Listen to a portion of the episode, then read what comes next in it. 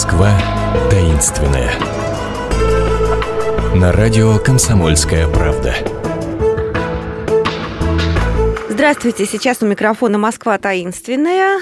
Ну, ладно, скажем, не совсем Москва таинственная, а, конечно, я, Наталья Андреасин. И, конечно, не одна, потому что на сегодняшнюю прогулку мы отправляемся вместе с московским экскурсоводом Викторией Шиногиной. Виктория, здравствуйте. Добрый день.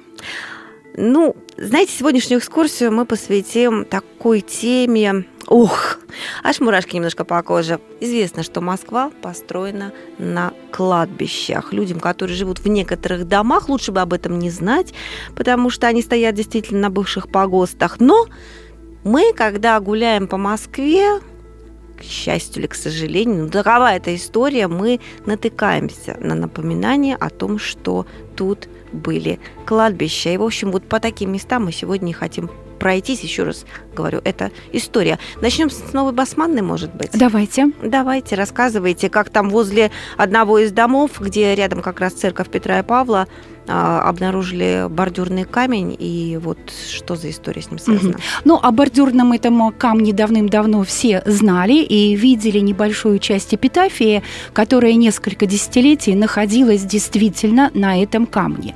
И в апреле прошлого года я написала письмо на страничку «Активный гражданин», и потом так завертелось, завертелось, мне прислали ответ уже из басманной управы, и буквально в мае прошлого года этот камень убрали. И теперь на Новой Басманной тот камень, который был возле церкви Петра Павла, его нет, там лежит такая аккуратненькая заплаточка. Но еще 10 дней назад на улице Большие Каменщики и на левой, и на правой стороне находилось огромное количество вот этих разрезанных, изуродованных московских памятников. В 30-е годы прошлого века в газетах в городе нашем можно было прочитать объявление, кому нужны бесплатно памятники, приходите на такое-то, такое какое-то кладбище. Наверное, наверное, были люди, которые приходили, а потом этот памятник, чужой памятник, стоял у них где-нибудь в прихожей 20, 30, 40 лет. Но их осталось. Из, Простите, их осталось... а зачем? Первый раз слышу про такие объявления. А смысл? А смысл? Они знали, что делать с памятниками. Угу. Вот у, них у кладбища кладбища нет, начинается строительство, как, например, один из стадионов нашего города в районе Восточной улицы. А что делать с памятниками? Тогда хотели просто отдать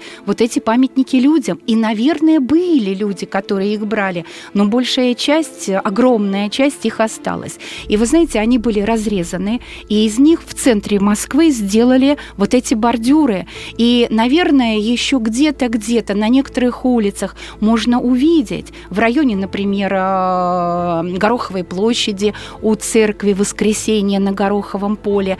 То там, то там, где-то Лабрадор, где-то мы с вами видим Капустянский гранит. Это все из московских памятников. Но а, вот э, сейчас ведется большая такая работа, и уже на улице Большие Каменщики их нет как 10 дней. Но а, несколько лет назад, когда в районе станции метро Автозаводская стали строить мебельный магазин «Румер», угу. нашли и тогда Москву опять всколыхнула вот эта история о московских памятниках. И если вы сегодня придете в храму, который находится в районе Восточной улицы, это храм Рождества Пресвятой Богородицы, а, что находится в старом Симонове урочище, вы увидите вот эти разрезанные, забитые несколько московских памятников.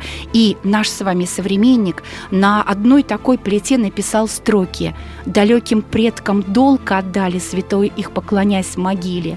Они страну свою любили и защищали отчий край.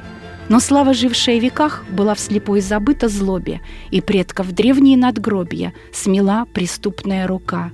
Сыны грядущих поколений, пусть ваша память сохранит наш горький гнев, наш горький стыд, трудом во имя искупления, позор преступного забвения, с земли родной да будет смыт. И у нас сегодня с вами вот это и начинается, что позор преступного забвенья, с земли родной да будет смыт. Слушайте, вот эти вот э, памятники со старого Симонова, э, разоренного Да, в да, советские да, годы да. монастыря, который был когда-то очень богатым, Да. а, их находили и в районе, вот совсем тоже недавно, во время реконструкции, в районе Большой Полянки. Да, там также есть. Вот надо идти и просто смотреть на Ну, улицах уже, видимо, города. нету, уже, судя по всему, то, Но это же замечательно, это отвезли. замечательно. Безусловно, да, безусловно. Да, да. То есть, а мы вот так вот немножечко подбираемся к старому Симонову еще вот с какой стороны, ведь там э, нашли захоронение героев Куликовской битвы. Но о этом захоронении знали, естественно, и до революции, потому что когда храм был достроен, мы с вами знаем, что есть часть храма 1370 года, он был построен за 10 лет до Куликова сражения. Ну, мы-то с вами этого громко сказали, пока что это знали только вы, да но ладно, теперь уже и да я. ладно. Вы знаете, Так. меня поражает всегда на экскурсиях люди старшего поколения, им не надо говорить о том, кто были такие пересветы и ослябя. Ну, вот это и я знаю. Да, а иногда подходят сегодня люди и говорят, кто такой Пересвет, кто такой Ослябя. Ну, давайте восстановим справедливость. Ну, давайте. Итак, значит, захоронение их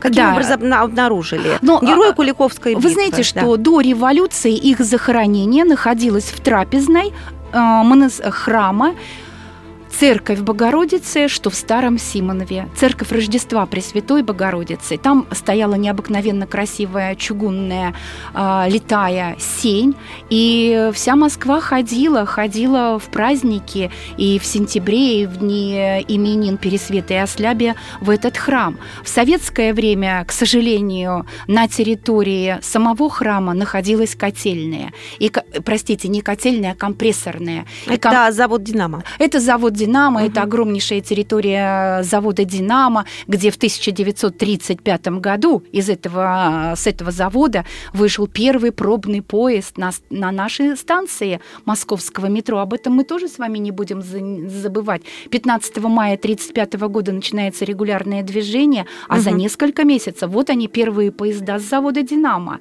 Но в храме, в храме находилась компрессорная. Причем компрессорную поставили на могилу Пересвета и Ослябя. Э, в какие-то 70-е Ох-ох-ох. годы там была история, провалилась. И как произошло, что кто-то взял частицы мощей Пересвета, это, конечно, тайна, это загадка, потому что мощи Пересвета и Ослябя, они до сегодняшнего дня не обретены. Но есть вот эти мощи тех 70-х годов Пересвета.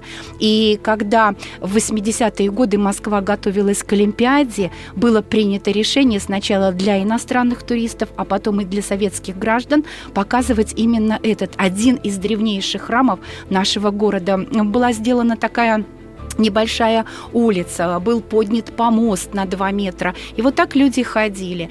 И самое потрясающее, что в нашем городе жил такой необыкновенный человек, который первым начал э, просить, трубить, говорить о этом храме. И он первым стал водить тогда туда этих туристов. А потом, потом, потом пройдут годы, он станет священником. Потом он женится на девушке, дочке священника, и отец ему подарит вот эти мощи Пересвета, а через несколько месяцев его назначат священником этого храма. И вот все, что мы сегодня видим в этом храме, восстановленный иконостас, восстановленные фрески, это, конечно, заслуга этих людей. Безусловно. И- И как искупление какое-то прошлого. да, потому да, что я да. читала, уж не знаю, насколько это правда или нет, но якобы надгробие Пересвета и Осляби в свое время, поскольку они б- были э, из железа, их сдали как лом за 317 рублей 25 копеек. Ну, там была, да, действительно история, но я думаю, что, наверное, все-таки за деньги не сдавали, а тогда... Из нужно- любви к искусству. Нет, не из-за любви, потому что э, нужен был металл стране. Вот и все. Тогда было такое время, сегодня, слава богу, мы это понимаем. Но э, когда храм стал действующим, первое, что было сделано, это две мраморные плиты. А сегодня они уже находятся на улице, потому что внутри храма под революционным рисунком уже сделана деревянная сень, и могила Пересвета и Ослябя находятся внутри. Кстати, в этом храме есть, ну вот еще недавно мы говорили, две чудотворные иконы. Это Тихвинская икона Божьей Матери и Влахернская икона Божьей Матери. Влахернская икона – это интереснейшее письмо. Это не написанная икона, а она из материала подготовлена, но две недели назад ее убрали в алтарную часть, готовится ее перенос в один из московских монастырей, где она находилась несколько столетий. Это будет Петровский монастырь на улице Петровка. Очень интересно. Я думаю, что до него мы тоже доберемся в одно из э, наших экскурсий, потому что там тоже есть, конечно, о чем рассказать. Э, ну, вы обязательно выбирайте себе экскурсию по душе. Кстати говоря, сделать это можно на сайте экскурсионного проекта, который называется «Шаг за шагом». Москва. Шаг... Москва. Москва «Шаг за шагом», да. И вот попасть на одну из экскурсий Виктории Шиногиной, а у нее еще много. И об этих ее экскурсиях мы поговорим в следующих наших выпусках через неделю. Удачи. Спасибо. Москва таинственная. На радио «Комсомольская правда».